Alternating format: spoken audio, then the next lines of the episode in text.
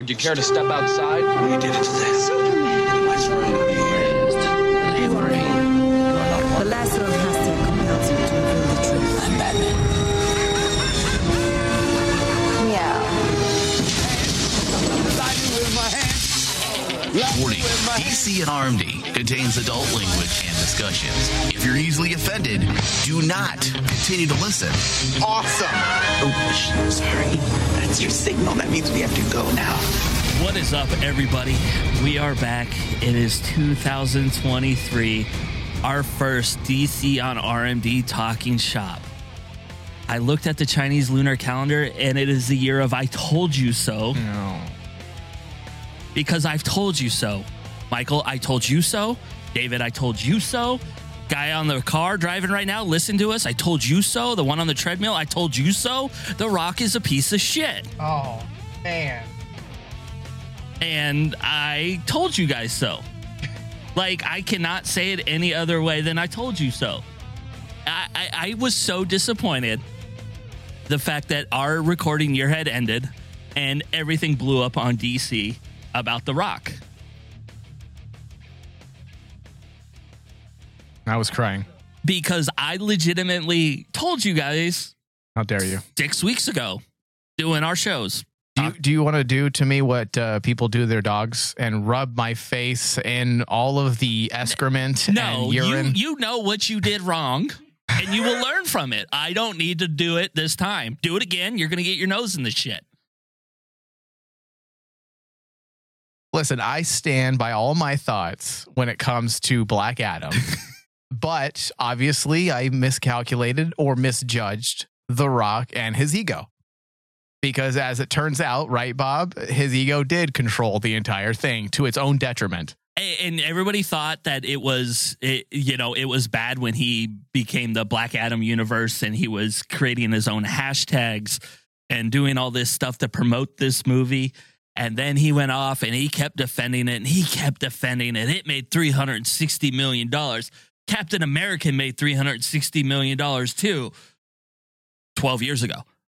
Um, and so gas was how much? Eggs were how much? Milk was how much? And also, Captain America's budget wasn't Eh, Don't talk about that. It's how much did you make? It's not how much you spent. It's how much did you make? the budget wa- wasn't more than your actual box office earnings. Yeah. So uh, if you guys do not know, I will try to recap this without laughing the whole time. I look. I have to educate people. The Rock, uh, who thought he was the most powerful man in Hollywood, um, it- it- which now goes to James Gunn because that man has now taken on the Mouse and defeated him, and now taken on the Rock and defeated him. Mm-hmm. Uh, the Rock was canceled by James Gunn. And uh, he basically was a little bitch about things and unfollowed DC on all the social medias. No, no, no. He said, I never followed them to begin with. Okay. And then didn't promote his own movies when they came out on Blu ray. But hey, the fact that he even replied and rebutted says a lot too. Well, I never followed them to begin with, bruh. Yeah. The Rock's ego literally tried to take over Warner all Brothers. of DC. Little did we know, we thought he had the the made man, you know, mentality. Like he was made by DC Studios. Like he's the new Godfather. You're taking control of things. Apparently, he didn't have anyone's permission to do any of this. So, yeah, yeah, he ended up getting Henry Cavill fired for the second time. That's the saddest thing about all of it is that he put Henry Cavill through that bullshit. uh, I found out that Dany Garcia, Rock's ex-wife, the uh, co-owner of Three Dollar Productions, was Henry Cavill's agent, and so they were trying all kinds of shit, including pushing their Zoa Purple Energy drink and Teremana Yes. Tequila on press lines and red carpet events. That this dude was trying to strong arm DC into everything, and James Gunn and Discovery, the guys who gave us people like Guy Fieri, uh, it shut him down. And the pushback from DC was pretty, I mean, it was logical. When Yeah. he was demanding his usual demands of his tequila line being promoted, they said, We don't do these types of things for movies that are essentially targeting 12 year olds and teens. Yeah. Why would we try to promote an alcoholic beverage at an event that doesn't even fit the demo? Exactly. So they didn't even want that there, and he forced that. Yeah. So um, it, it just proves that his ego, and I will apologize to Vin Diesel and Universal in the Fast franchise uh, because he sounds like he did the same thing there.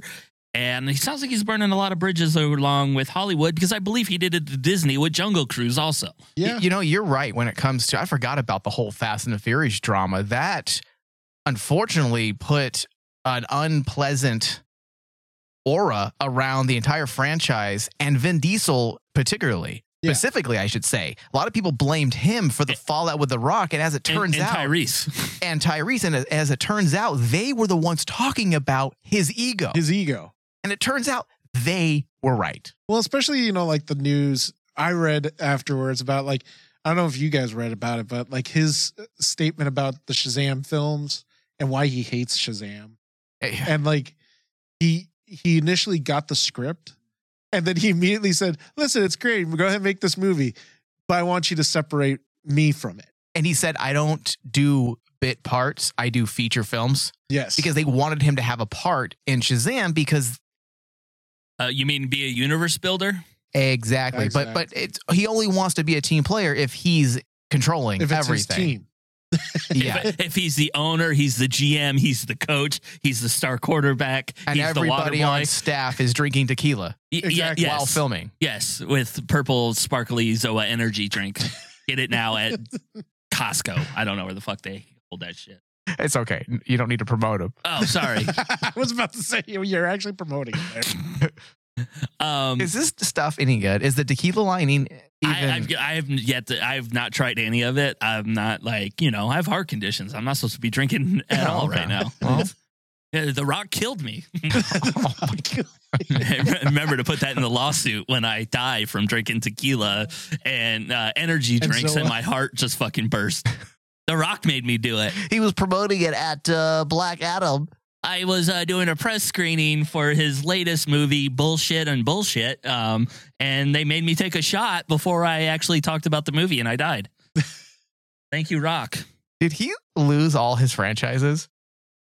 He was a part of Fast and the Furious, right? Yeah, and he's not in the. He's not in 10. Everybody in else is in 10. I have a bit part in 10. It's they replaced him with Momoa. Yeah. Yeah, they did. They, they, they got a real. Hawaiian guy that's actually likable. Yeah, who, who's humble. Yeah, yeah. Who, yeah, realizes that it basically coming from Baywatch is the same as coming from wrestling. So, uh, yeah, I'm okay with it. It's slightly better. the same type of chicks, all in Playboy Oh, about that Playboy time. About that time, yeah. That's true. Um, so you mentioned Shazam. Uh, I'm sorry, Shazam, but I don't give a shit about you now because there was a Flash trailer released. Yeah. Uh, I feel bad for Shazam because of that. Um, and they're not going to get any like play right now because all I care about is Flash. Yeah, I think you're with everyone else. Yeah, one hundred percent. And I saw it and I sent it to Mike right away. And I go, I don't care who he killed. This thing looks excellent. Yeah. He didn't kill anybody, by the way. Um, but like, who gives a shit what people do off screen if they produce what it potentially could be there in this Flash movie? Because that's probably one of the best trailers I've seen In a very long time. in a very long time that got me giddy, Yep. like goosebumps, like nerd giddy. And like that hasn't happened in a while to where it's like, nah, I need to see this today. I have not watched a trailer more than 10 times since the Force Awakens trailer. And that's I probably watched it over a dozen times. The Trying to Flash pick trailer. out things. The Yeah, trying to trailer, pick out things and also just the music, the shots, everything. Just it was a, the perfect trailer. Yeah, pretty much. And it- it's been a long time since we had something like that. Even like the for the fact that for the past couple of years, especially like during the Super Bowl, Bobby, trailers have not been the greatest. This is the first time when I've basically have seen buzz generated by a trailer in a very long time. Positive buzz for the most Positive part. buzz yeah. too. Even even with just like what you alluded to, like all the freaking drama that Ezra brought. But even then, it all just how good that trailer was made you forget everything. And it should. There should be a separation of church and state when it comes to who you are on screen versus your non-binary throwing chair, Sure. robbing, psychopath, stalking, breaking into, punching women self. I think that was all of them. Was that all of them? I think that was. Okay. Uh, and that was within the last six months. Um, Although, although the thing is, you have to say, the Michael Keaton thing, I, th- I think, was the most special part about that trip. the Michael Keaton thing was probably the thing I was most worried about, and also the most satisfying thing that I got out of it. Exactly. Um, be, being the fact that they showed him in daylight, and we've never seen him in daylight in the thousand years since Batman '89. Um, you know, I've done a lot of things since that, and I've never seen that costume or anything in daylight. In daylight, no, because I don't think Tim Burton would allow that. no, Tim Burton didn't allow lights. Tim Burton does not like. He only shot things in night vision. He brought on that whole porn era of night vision porn. One Night in Paris, directed by Tim Burton. it did look alarming to me seeing Michael Keaton's Batman in the daylight. And at first, it took it. Did, It took you a second. I didn't realize until Bob said something. I'm like, oh shit, you're right. That's why it felt odd to me. I mean, I loved it, but it also didn't feel right at first because I've never seen Michael Keaton's Batman in such brightness before. brightness and clarity. Yeah. And then when you put it into the thing I was really surprised with, I mean, the Michael Keaton Batman was great, but the fact that we're going to get Affleck's Batman too, to kind of parallel the two Batman together is actually amazing. Both Batman. Both Batman. I mean, they're real Batman. And like, Batman's. I love, I loved just seeing the comparison of the suits because you can tell the difference between 89 Batman and then Affleck's Batman. Yeah. And the, the My, my Batman seem- doesn't need to turn his neck. Ex- I love the fact that they actually kept that they, they kept that uh, aesthetic to the, the suit too. He better be wearing uh, the the shoes too, the Jordans. the Jordans. Um, I don't know. Like the, the- everything about that trailer trailer was perfect to me. Uh, the the again, I don't have problems when they change storylines. So if you guys know about Flashpoint, Superman is the one, the Kryptonian that is Yeah. housed, and they moved it over to Supergirl. Supergirl looked wonderful. Oh yeah, Um, I was perfectly okay with the way all that was, and it was like everything about that seems so cool. But then it's just like, okay, cool. This is it. This is our reset button. well it takes. But it- what if I like everything that they do? Are we going to get reset? well, Like, the thing is about the whole concept of Flashpoint was one small moment in time changes everything. It's like it takes the butterfly effect. The whole story, if you read it in the comics, says like if you change just one minuscule thing, if and the whole the the event is Barry Allen's mother does not get killed. So if she doesn't get killed, this butterfly effect happens, and then all these things start changing. And I love the fact that basically they went further with the whole story of, hey, Superman, he doesn't crash on the planet. It's actually Kara that cla- crashes on It's Kara. Kara. And Who's Kara? Kara, Kara. Either one, it's going to be Supergirl. Yeah. look, we don't we don't go by slave names here. but like I, and i like the fact that basically i want to see how they tie the fact that so barry allen's mom doesn't get killed and apparently that leads to all the metahumans getting murdered in the world or, not existing. Or not existing Yeah. so how does the because the one beautiful thing about flashpoint was they showed the events of how this small moment changed this moment Okay, well, I, I have a question here. It seems like this Flash movie is a little bit of Flashpoint and Crisis, right? a little bit yeah. Because you're dealing because Flashpoint didn't deal with uh alternate universes, did it? no it did I thought it was just time travel and changing of the timeline, not actual multiversal type of it's, things. it's only until after flashpoint happens you find out that basically Okay. there's multiple Is that what it was? Okay. Yeah. All right. because like Flashpoint delved into the idea of time travel, but then afterwards you realize that what Barry did was he essentially created another universe. Yeah. Oh, okay. Yeah. And it's a universe where his mom it's doesn't been die. forever. When did that? When did Flashpoint come out? Uh, early was, like, two thousands. Early 2000s. That, yeah, that that's been what almost twenty years. I have not Oh, yeah. read it And since it's- then. It's arguably one of my favorite recent DC stories. it's definitely one of my favorite ones, especially like the Batman side of it. oh yeah. You know, you know The where- whole story itself is the one that I've always told people it's the only comic book story within the last five, ten years that has made me actually emotional in the end because the the storytelling is so emotional when it when you see it's it's all about Batman and his dealings with his his father Thomas and then the the heart of the story is basically burying his mom, and it just hits you in the very end that basically, if you were put in that situation, you'd probably make the same decision as Barry, but it's about also coming over with that grief. So it was it's a, actually a brilliant story, and I think that basically a lot of people who haven't really read comics need to actually read Flashpoint. Well, there's obviously a lot of people, and it would make sense. Most people don't read comic books, but there's a lot of people who are also confused. And I saw people bitching about the trailer already, talking about it being woke, saying, oh, so they get rid of Cavill for a girl. I'm like, well, this has always been the plan. Long before Cavill was axed the third time, this was always the plan. This movie Yeah. has been in the works for what, four years? If not longer. And the thing that irritates me about that because I saw the same thing is like And also, it's, It's not, not woke. like- it's Kara. It's Kara. it's Kara, it's yeah. Supergirl. She has a, That is a- Supergirl. a very long history. It's not super person. it's not super person.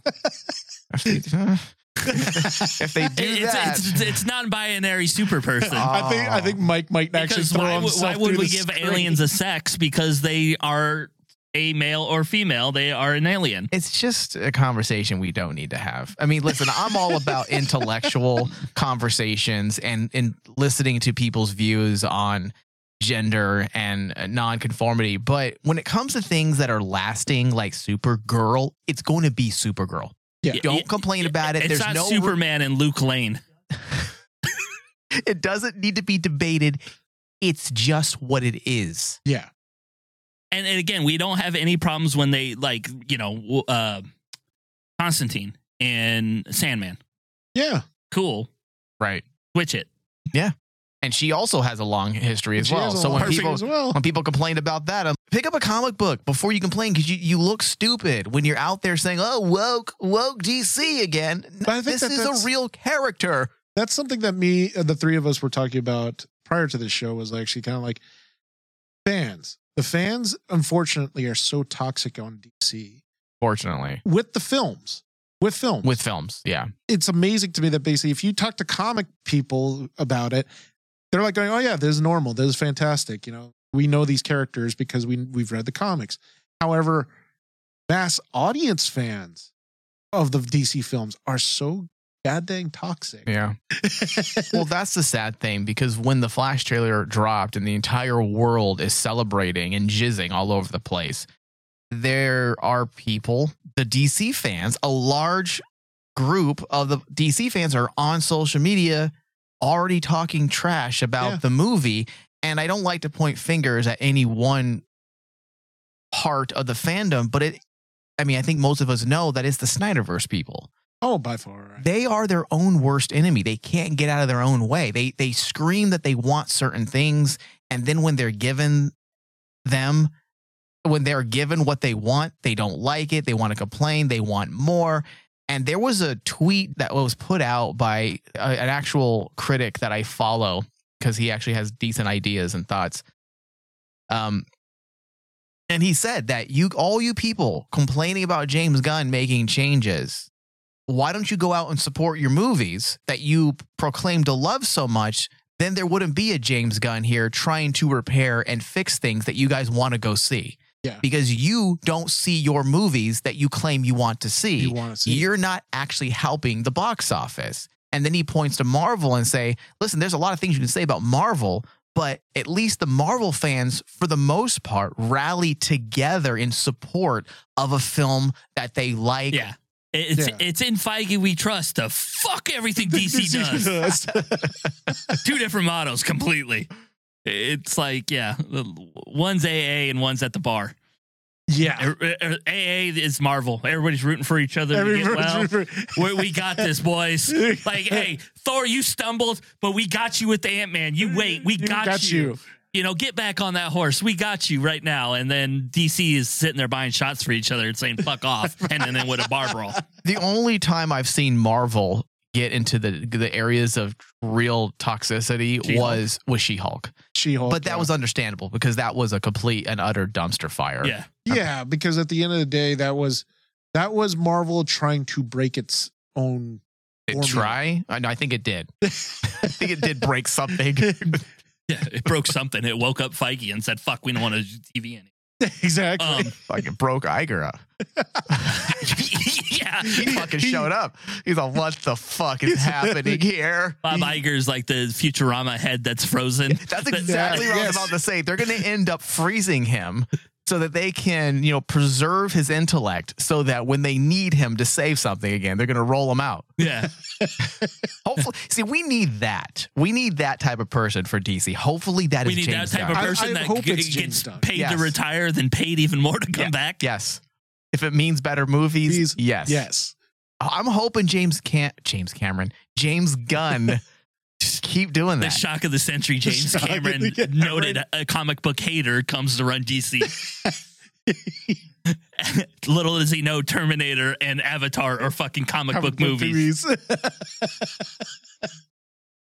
Uh, hopefully, James Gunn will be that guy for us. All right, let's I move. so. Let, let, let's move on to James Gunn and his ideas. Speaking of which, Um, that's a good segue to the most powerful man in Hollywood, the man who took down The Rock, took down Disney, and is now uh, took down Superman. took, down, down Superman. Superman. Yeah, Took Uh, down Wonder Woman. human kryptonite. Um, James Gunn. He has a plan, and his plan is a plan. That's all I'm going to say. yeah, I mean, I don't know why people got so upset about the plan. Because we have Batman, we have Superman, we have Supergirl, we have Swamp Thing. They're doing like basically gods and monsters, uh, where they're introducing a bunch of characters, and we have a lot of backlash on this too, where people are just not understanding why he's doing what he's doing, but not giving him the opportunity to do what he does. Everybody wants to act like Guardians of the Galaxy or even Peacemaker was somebody before they got in the hands of him. And they need to trust the process here. Uh, because this man is going out and doing the things right. Uh, David, I don't know if you know, but he's been working with Jim Lee and they've been re releasing some of the comics uh, that go along with these things because, I mean, even me, noted DC nerd, has no clue. I've never read The Authority in my life. I've never read what the, the, the commandos or creature commandos, Creature Commandos. uh, you know, things like that aren't in my era, and but I'm not hating on them. Exactly. Like because like the whole thing that I love what Gunn is doing is like he's taking what Feige did with Marvel.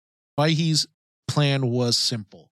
We'll focus on these characters, introduce a huge story, but he's taking that formula and adding on to it because he wants to really incorporate not just the film side of DC, but also like the animation. He wants people to really bury themselves in not just the film side of DC, but the DC company itself. Where he's like, hey, check out these comics. This is what will exp- explain stuff to you to get you hyped up and uh, kind of ramped up for for these projects. yes, I was shocked, honestly, the fact that he's going to do an authority movie. But I'm super excited to see it because with the success of like shows like um oh it's eluding me right now. The one that we cover in, in on Amazon.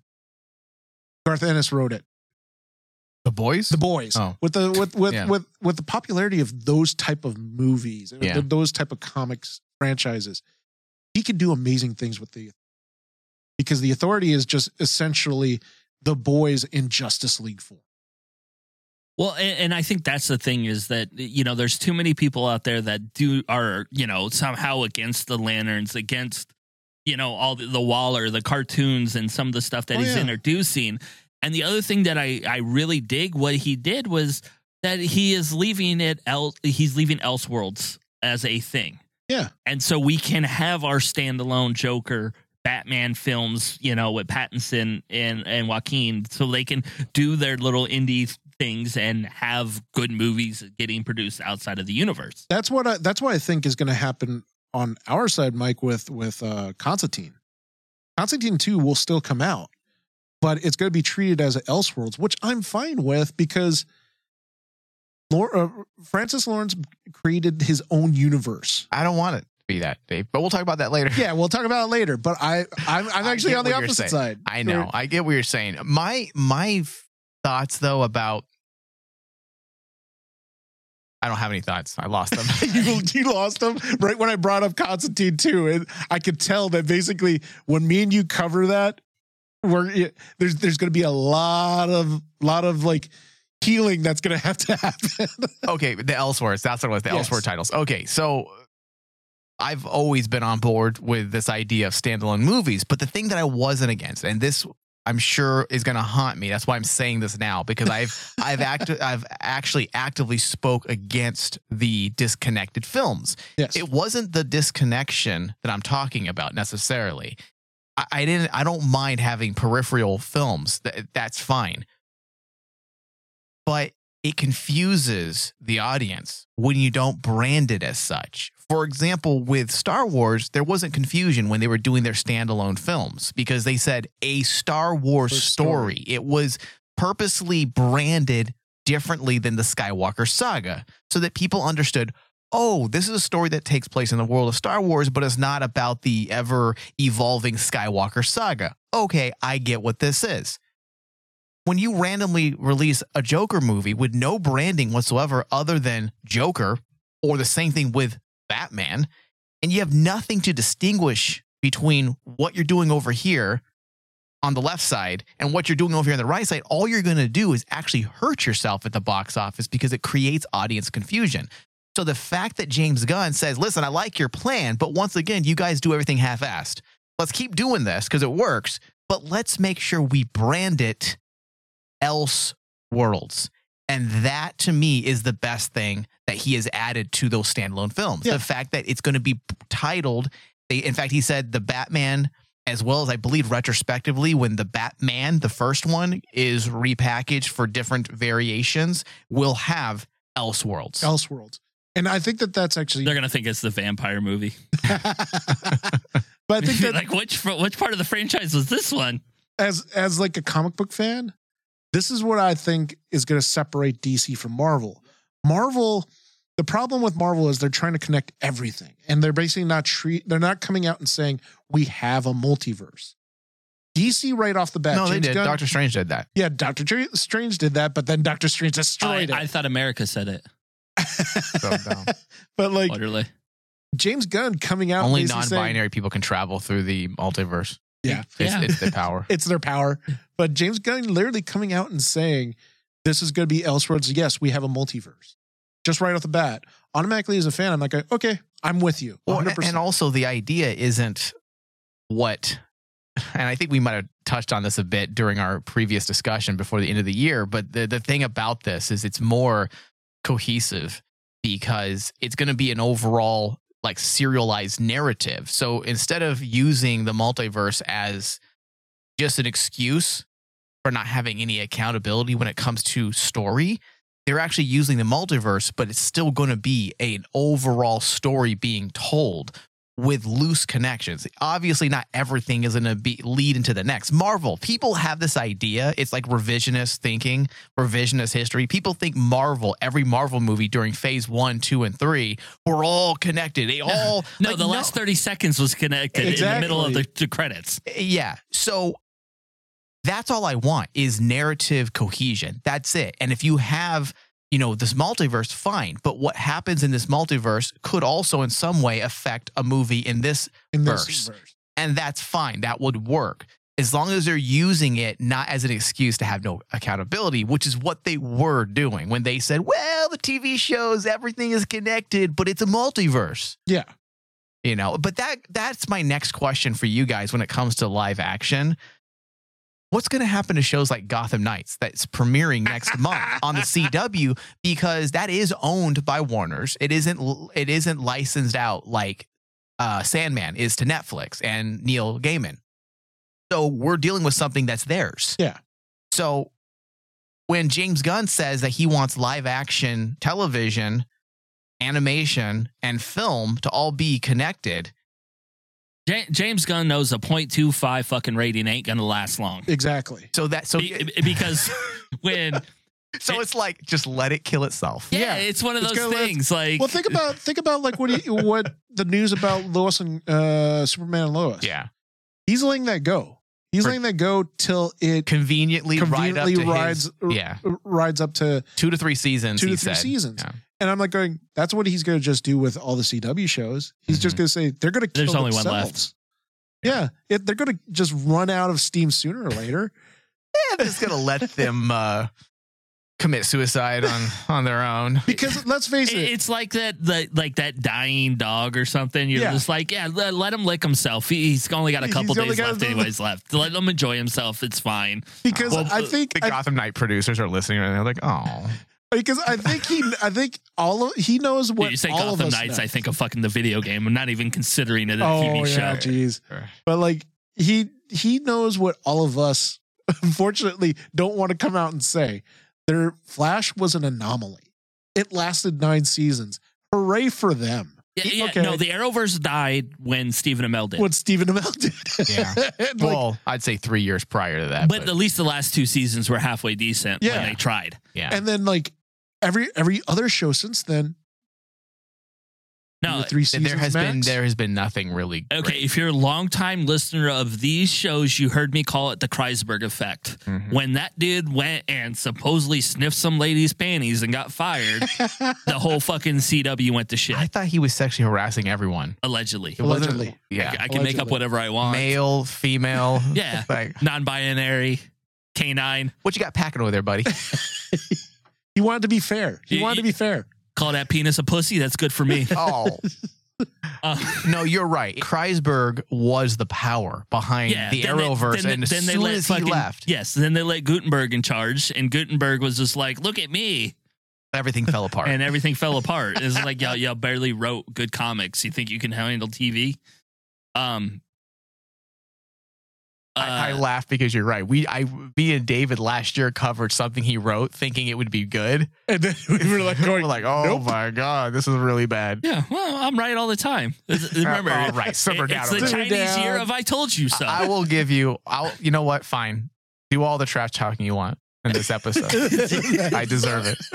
I wasn't talking to you. I'm talking to everybody, the listeners, Anyone who who A- anybody who's in the sound of my voice anyone right now. who had the optimism and to, Exactly. to love To something love DC was hoping that it was going to be great that they were trying to give us. Nah, I read people. now now they're just seen as delusional. Mike. We're we're all seen as delusional. Well, Bobby was the realist. in retrospect, we were. Yeah. Why I don't tweet or anything anymore. Can't ever be wrong. Um, so uh, you talked about this whole live action scenario going on, and and that's something I want to touch on is because he like pick and chose who survives this because Pretty it seems like Jason Momoa will still be Aquaman. It, or in DC somehow there's Lobo rumors. But No, we'll here it see is. if- I, I have it right here. You're right. So he says he. This is from James Gunn, and make them make sense and have them unified. And he's talking about the four upcoming films and have it in one real universe, one real world. And I think that we've gotten lucky with the next four movies. He says, frankly, because we have Shazam, which leads into Flash, yes. and then he says, which resets everything, which then goes into Blue Beetle, which is totally disconnected. He can totally be a part of the DCU. Dude, Flash resets everything so bad that everybody speaks Spanish. and then he says uh, Aquaman 2 leads directly into Superman. okay. Which we we can fully say that Jason Momoa's stuck Yeah. being Aquaman for Yeah, but they did say what you were saying, Bobby. They did allude to the fact that he could play multiple characters. Yeah, because of Flash. Because now that we've seen like Or just makeup would make him look different. I mean, if he played Lobo, I mean, he he would look like a different dude, probably. he would look like a different dude. But honestly, now that the Flash is, we kind of get a gauge of what the Flash and what they they are seeing as the Elseworlds. There's nothing saying that he can't do a Elseworlds. Yeah, I'm not a alone. fan of that. No, you know Because how I think feel about, about- that. think I about hate this, when Mike. different when similar. I don't like when faces of same characters play completely different characters, like an alien and a, and an Atlantean. Atlantean, it just doesn't make sense. How did a universe split so much that someone looks like someone, but they're not even close to being someone from Earth? But think about also the story, the way the storytelling could be. Lobo is an entirely different type of storytelling. You cannot Yeah, do a it's meta. normal. You cannot do a normal movie like uh, about Lobo, like what you would see in Aquaman. It is going to be a meta movie. It would be like Deadpool, It'd be more but, like Deadpool. but more meta. exactly. Yeah. So when we when we talk about like this, but we're also talking about that that Cena's Peacemaker exists. Yes. And with Peacemaker, the spinoff that they were talking about for HBO is giving him his Waller. Yes. And so Amanda Waller still exists, which come from the Snyderverse. Yeah. So where where like I guess he's pick and choosing who he wants to bring along with him at this point. Yeah, it seems like it. A lot of people have been saying that uh, been saying that it's not fair because a lot Well. of people are going to get left out. Well, you know, Gal Gadot But- don't suck. Yeah, and the thing is, is kind of like I think it's it's better if he actually has has his say because he can we can fully say this is going to be his stamp on this universe. Yeah. We understand, even though I don't want to understand, if we were to take a step back and look at Henry Cavill's Superman since 2013 and then Wonder Woman, Gal Gadot's Wonder Woman, it does make sense why he chose to axe those. Number one, Henry Cavill's Superman has been a meandering mess. Yeah. Even though I love him as Superman and I loved Batman vs. Superman and I loved Snyder Cut's Justice League, that was an afterthought, that movie, number one. It's not really part of the ongoing canon. It's a complete standalone version. So that leaves us with Whedon's Justice League. It's not organized. It's disjointed when it comes to characterization for Cavill. And we've been pussyfooting for 10 years. And if you want people to go to see Superman and make real money at the box office, they have to sell the idea that this is going to be completely redone and you're going to enjoy this story of Superman. I promise you. And it's hard to do that when you're casting that familiar face. The best way to regroup and offer something new is to actually offer something new. So even though getting rid of Cavill hurt my soul because I thought he was a great Superman, I do understand from the business side why James Gunn did what he did. And when it and when it comes to Wonder Woman, the last Wonder Woman film was just universally hated.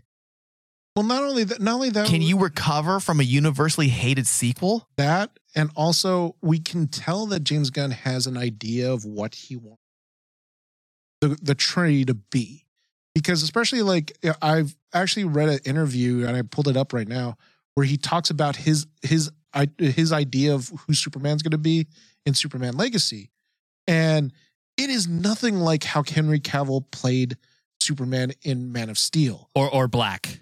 Yeah. or black or or what J.J. Abrams wants to do. Well, But- that's done. Essentially, he wants Superman to be much older and he's going to be actually more Older? I thought younger. no, he actually says he I thought he, he was going with a younger, not an origin story, but a younger. He's a he he's uh there's his exact words. He's a big old galoot. He's Well, a doesn't mean farm he's- boy. That doesn't mean he's old though. That's just a you know term of endearment type of thing. Yeah, but it sounds like basically what he wants is like almost like the the ideal of Superman from Superman Kingdom Come, where it's like this Hmm. this this this Cast farmer. Brandon Routh. Yeah, Ugh. he, he essentially like him, wants to get like someone like that. That's his ideal, like su- Superman. And unfortunately, Henry Cavill, the way he, he uh, super his Superman is portrayed, does not fit that. No, he's a murderer. Oh, come on. What would you do? And he's much darker. I mean, he let his dad die. He Yeah. dad- You fight a fucking See, tornado, to- dude. I mean, don't get me off topic, but that's that is the thing that I hated about that movie. It made no sense. No, yeah, because because the idea was everyone around you is going to see you is to save me. see you. No, they're Oh, not. I, th- I thought it. I thought it was the point of Kevin Costner somehow being able to put his arm out in 100 mile an hour winds. no, it just it didn't make any sense any way you look at it because Superman is faster than a speeding bullet. He could have saved him, Dude. put him someplace, and no one would have even known it was him. That's why that whole idea that was the weakest element of the entire Yes. movie. And especially even- when you go later on in the series and you see him run with the Flash and they do the super Yeah. slow super slow mo. yeah, And like also the way that James Gunn has uh, has painted Superman is like his Superman is the constant good guy. He's the he's almost as he put it in the interview saintly. he'll do whatever it takes to actually do the right thing. Because why? He can. He's Superman. He can do anything. Uberman. And if you look at Henry Cavill, that goes against all the narrative of Henry Cavill's Superman, where it's like, no, I have to hold back because uh, this is how my father taught me to hide my powers. I like that stuff. I, I, no, narratively, it was a good. It was a good idea. I just think it was actually very poorly executed. I don't disagree. Uh, Listen, when it comes to Superman movies, I love all of them, but except the one with Solar Man. No, no, no, no, no. We love that one too, Mike. Well, I like it for making fun of it. It's it's great. It's like the Richard Pryor movie. I like that one too, only because it's Richard Pryor and it has great one-liners. And And there's logic to stealing fractions of pennies. I've never hated any of the Superman movies, really, Okay. honestly. Now- Now, now let's talk about this. There's only been two successful franchises in DC: Batman and Superman. yeah. Do we believe that Lanterns, Paradise Lost, Waller, all these other things can actually work? Uh, like even when we go with things that people probably don't know shit about, like Booster Gold. See, that's a great question, Bob, because that's the thing that I'm when when Steve, one of our other hosts on this network, texted me James Gunn's plans, and he was very negative about all of it. And the general idea was, are we ever going to see these? All you you have all these plans, but we've had plans before. And I do agree with his I'm not as pessimistic about it, but I I am hesitant and I understand where he's coming from to a degree because just like you said, Bob, since 1977, we've had two successful DC franchises Superman, Batman. And since the 70s, we haven't had a Superman, a successful Superman film, really. So think about that for a second. So But, all but- of a sudden, but I will call him successful, being the fact that Smallville was huge, Lois and Clark was huge, yeah, on the TV side. TV side, yes, but theatrically, where the real money comes in, it it's been a struggle bus since since the early 90s. the no. early 90s. When's the last Superman movie? 89, 88 is when Superman oh, no. 4 came out? Oh, you mean the, not Superman- Man of Steel? No, no, no. Steel. I'm talking about because that's the last franchise. Four movies. no. Since then, we had Superman Returns, one movie and done. one movie, and Man of Steel, one movie and done. Batman and Superman isn't really a true sequel. So we haven't really had a chance to actually see Superman thrive in the- theatrical form. And that does scare me. Is DC finally going to be able to do what they haven't been able to do since the 70s? Think about that. 40 fucking years. I think it's not a question if they have to, or it's Are not they a question, able to? Are they able to? It's they have to because if you think about even just by recently, But the- what's going to more- change? The most popular, the most popular movie DC ever put out was a different was a, a superhero movie that is not tied to the Trinity, which was the original Shazam. Shazam was one of the ones that basically was was popular and it did well. Well, that's the problem. Was Shazam did well, Aquaman did well, and now we're. I have a, a full grown daughter, and those two movies probably weren't out when she was born. Exactly. I was married when those movies But came that, out. that comes down to The that first comes- time. that comes down to that comes down to like DC not capitalizing when they have something good. That's my point. That's my point, Dave. Yeah. DC has never stuck to anything ever. ever. They even had plans with Nolan's Batman. I remember Nolan gave, I believe he gave his his blessing and said, "Do what you want to do, but I'm done." With the Gordon Levitt possibly playing Yeah, Robin, The Nightwing storyline that they were setting up that they never did. never, never went did. anywhere. They can't do anything ever except reset Batman. It's it's a success. They reset it again. It's a success, Success. and that's all they've got. So that's my only hesitation going into these these new films. Uh, Are they actually going to stick to the plan? And I know that a lot of people are saying, and James Gunn has said the same thing because he's been questioned about this. What's different now that he's in charge? What's different from when Snyder was in charge versus when he was in, Who's in charge? charge? Because Snyder had a plan, but what happened? Warner Brothers came in, they did their fuckery. They said, "No, you're not going to do that. We're and going to fire you." And what's stopping them from doing that to James Gunn if they're not happy with something? Well, James Gunn said, well, we are for the first time a completely separate entity because they spun off DC Studios. But the thing is, yes, that's an interesting way to spin it in your favor, James Gunn, but you're still beholden to the same shareholders that Warner Brothers is yeah, it all trees to. up. But th- I mean, this is It's still the parent it- company. yes, this is shady aftermath G Unit Records Exactly. at this point. Interscope, Uh, yeah. yeah, it's all Interscope. Have fun, deep. It's it's no different than Rain Man, DC on RMD, Circle of Jerks. Jerk. Guess what? I all roll up the uh, the mic at the end of the day. So that's my other concern. So we have a plan of action, but let's say one movie Bombs. doesn't do as well. How do we know that they're not going to interfere and say, hey, our shareholders are upset? Just like they did to Snyder. Exactly. I mean, th- that's the The- that's the- the pro- that that's the, Look, if James Gunn's wife commits suicide and he gets pulled off of this, there's some fucking fuckery going around. Warner Brothers has an assassination department. Yeah, yeah, it's the best thing they do is kill people, Jesus Christ. allegedly. if I'm dead, uh, I'm sorry, Warner Brothers. Forgive me, my overlords. Yeah, they actually have the human target come Yes. in and yes, it's the best movie we've never seen. Um, it's a reality show, Human Target, DC. I I would watch that. It's basically J- uh, Jay Muse walking around door to door. It's like, are, are you pig fucker 69? Did you say this? Pew! Shoot him. I Um, think Joss Whedon's on the human targets uh, list then. Yeah, Yeah, he hasn't been around for a while, so I think he's Uh, yeah, hiding. h- him and Cyborg. um, I, I, and so uh, that's the only kind of reservation I have is like I believe in James Gunn more than anybody. I believe that he's a stand-up dude, just the way um he is defended by his peers, the people that have worked with him. Again, he beat the mouse. He beat the rock. How many times have we seen a group of actors and producers stand up and defend their leader? Seldom. It's very seldom. Very seldom. Frank Darabont got fired from the first scene of The Walking Dead, and No one came to his aid. yeah, and that's just one that's at the top of my head because I'm rewatching The Walking Dead currently. But there's a whole list. of- Remembering how good it was. it was good for that one season. that was it.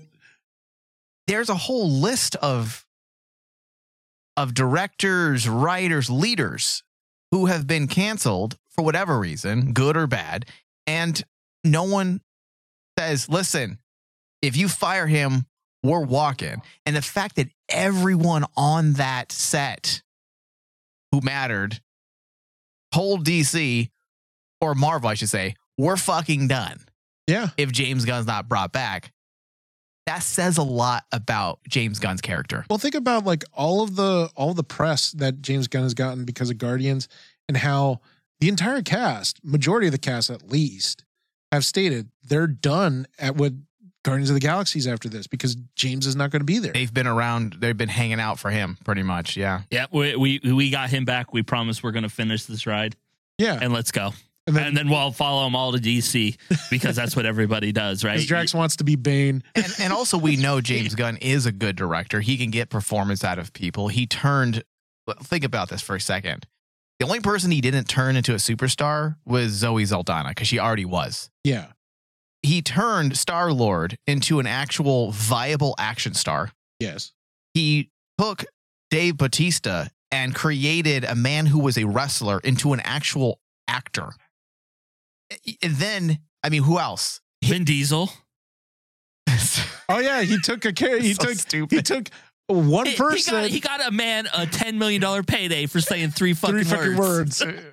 yeah, he he knows how to harness. That's what I was looking for. He knows how to harness and shape talent. What it? And if he can do that from the DC side, I will be forever fucking grateful because I would love to see new faces as you can, well. You can even see his work in DC in or he did it with Peacemaker, right? Bob? Peacemaker Yes. and Suicide Squad. Yeah. I yeah. mean, he did fantastic work actually with the cast that he was given, and even after that, those, those cast members are all loyal to James Gunn. Yeah, Eh, eh, they all drink his Kool Aid.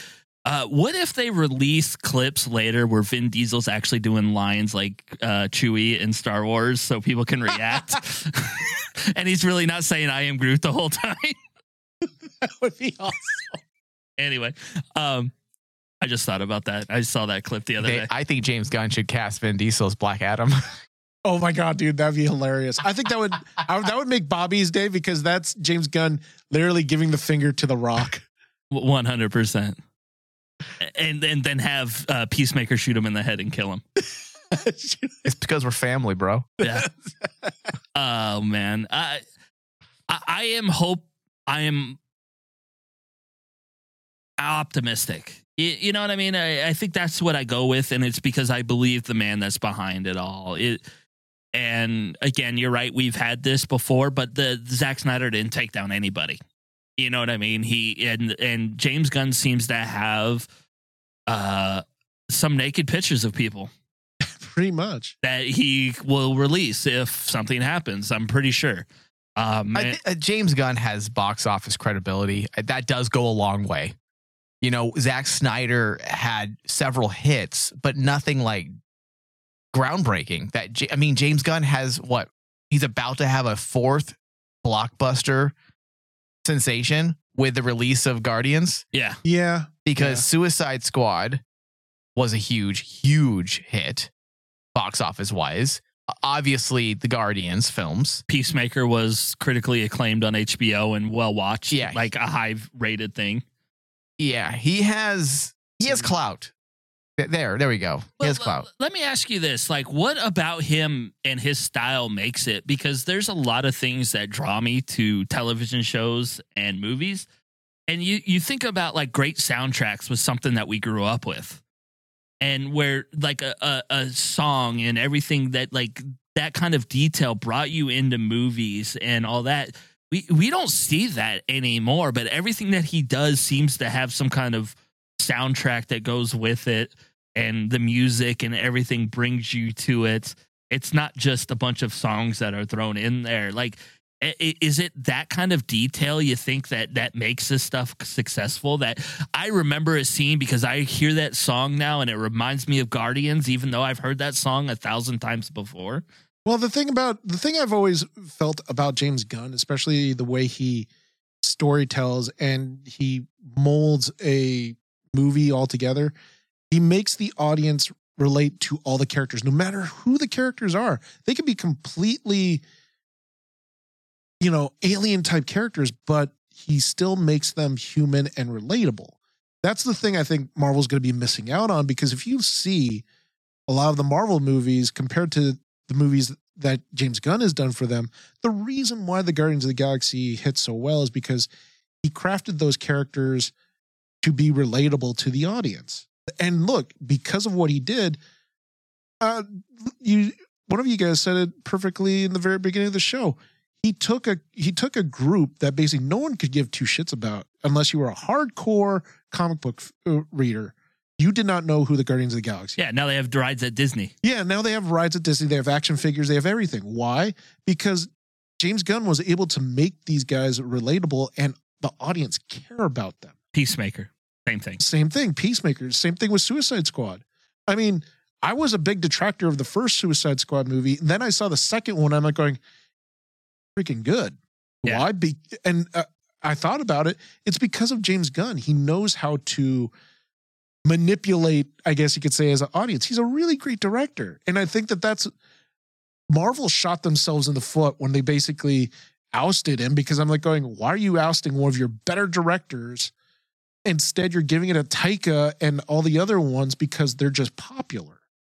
And if you look at like what Taika did with Thor, he was trying to copy James Gunn with freaking Guardians. Yeah, it, it- like I've always made that joke. It's Guardians 2.5 and 2.75. because because Taika saw the formula and he was like going, "Oh, I'm gonna I'm gonna just do what James did, and because it'll tie better together." Uh, Taika's Thor is like me trying to follow a recipe by somebody online Exactly. and going, well, why did it look the same? Yeah, I put the same shit in it. Don't work right though. All right, cool. I don't know. We I'm will serious. see. I mean, in five years, Mike, do you think we're gonna look at James Gunn and basically say he's one of the best directors. I just Or he was killed by the I, human well, I. I don't know, but I also think just to answer your question a little bit more succinctly, uh, Bob, about what is it about James Gunn and the use of music? I think because it has a lot to do with what we were talking off air.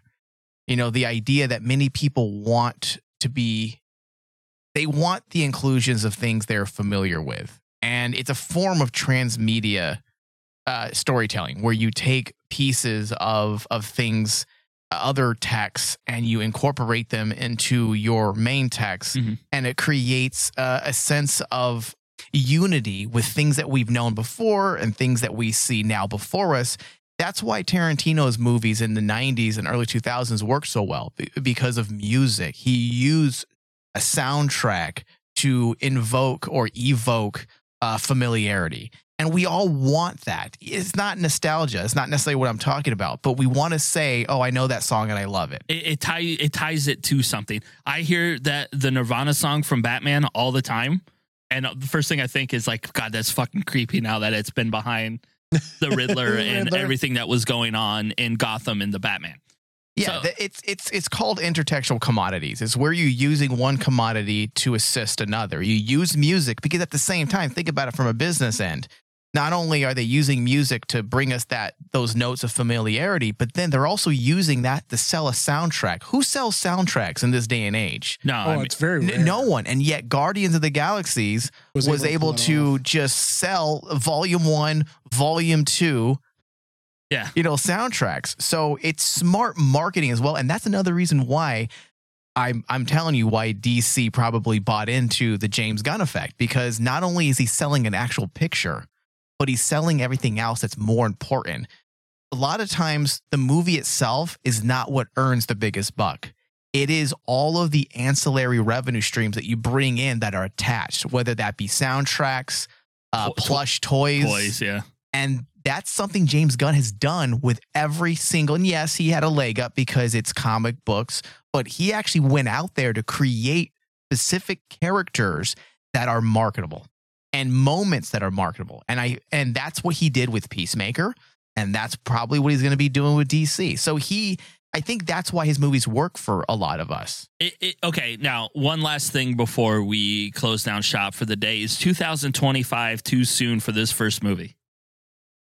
We, it is 2023. I think they said June 2025. So does that mean 24 we're not getting any movies then because these next four films are all coming out this year, right? Uh, but we should get Peacemaker season two and things like that. Yeah. And the the, the and uh, the Penguin I think will Oh, be released in Yeah. that. You know, because that's something we hadn't talked about. But that's one of the Elseworld titles that's going on HBO. Uh, but 2025, we have no cast and nothing. It makes me feel like James Gunn is further along creating this than we think. Well, one thing that he said, which I definitely like this, this actually adds more credibility, at least for me, when it comes to James Gunn's handling of DC. He said that the biggest problem with movies today and the why and why films struggle is because there is a hurry up mentality to making movies. Uh, Yeah. DC hasn't hurried up at all. Shazam's fucking the kid is should feel 34 now and has actually got his legs fixed. outside of DC. Oh, sorry. he says there's a lot of just hurry up and let's get something out. And what happens is he's all, and he said you would be surprised how often a movie, a major movie, starts production and filming Filming. without even a script. Yes. And he said that will not be part of our practice at DC Studios. He said that if we do not have a functional script, we've already told the higher ups that we will sideline a movie and delay the release until we have an actual script. We will not start that habit, he said. And that's a huge, that's to me, that's a big one. That's a big one. The fact that he's putting emphasis on story over everything else is a huge plus. yeah. So you might be right, Bob. If he hasn't cast anyone yet, we may see a delay. I Th- mean, there can't be a big one though, because everyone's waiting for what he has planned. Yeah. And if he pushes it too far back, it may end up undermining what he has in store. can't wait till CW has America's next top Superman, and as he's trying to pick the next, Superman. help me cast the next Superman. James Gunn brings back to CW. Henry Cavill shows up. Yeah. He's all Henry Cavill, Brandon Routh. Christopher Reeve's corpse. Yeah. Oh. Dean Cain's corpse. He's alive. He's is he? I believe so. I believe so. Yeah.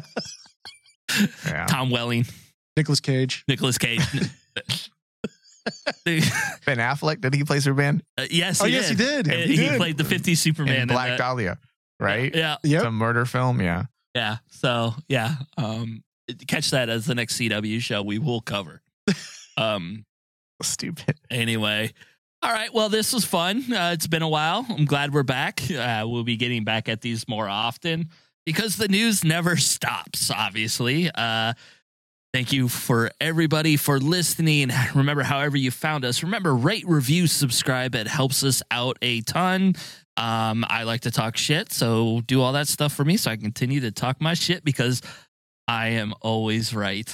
Who are you bitches? Mother of God! Would you look at the time? When you came here, you had an hour.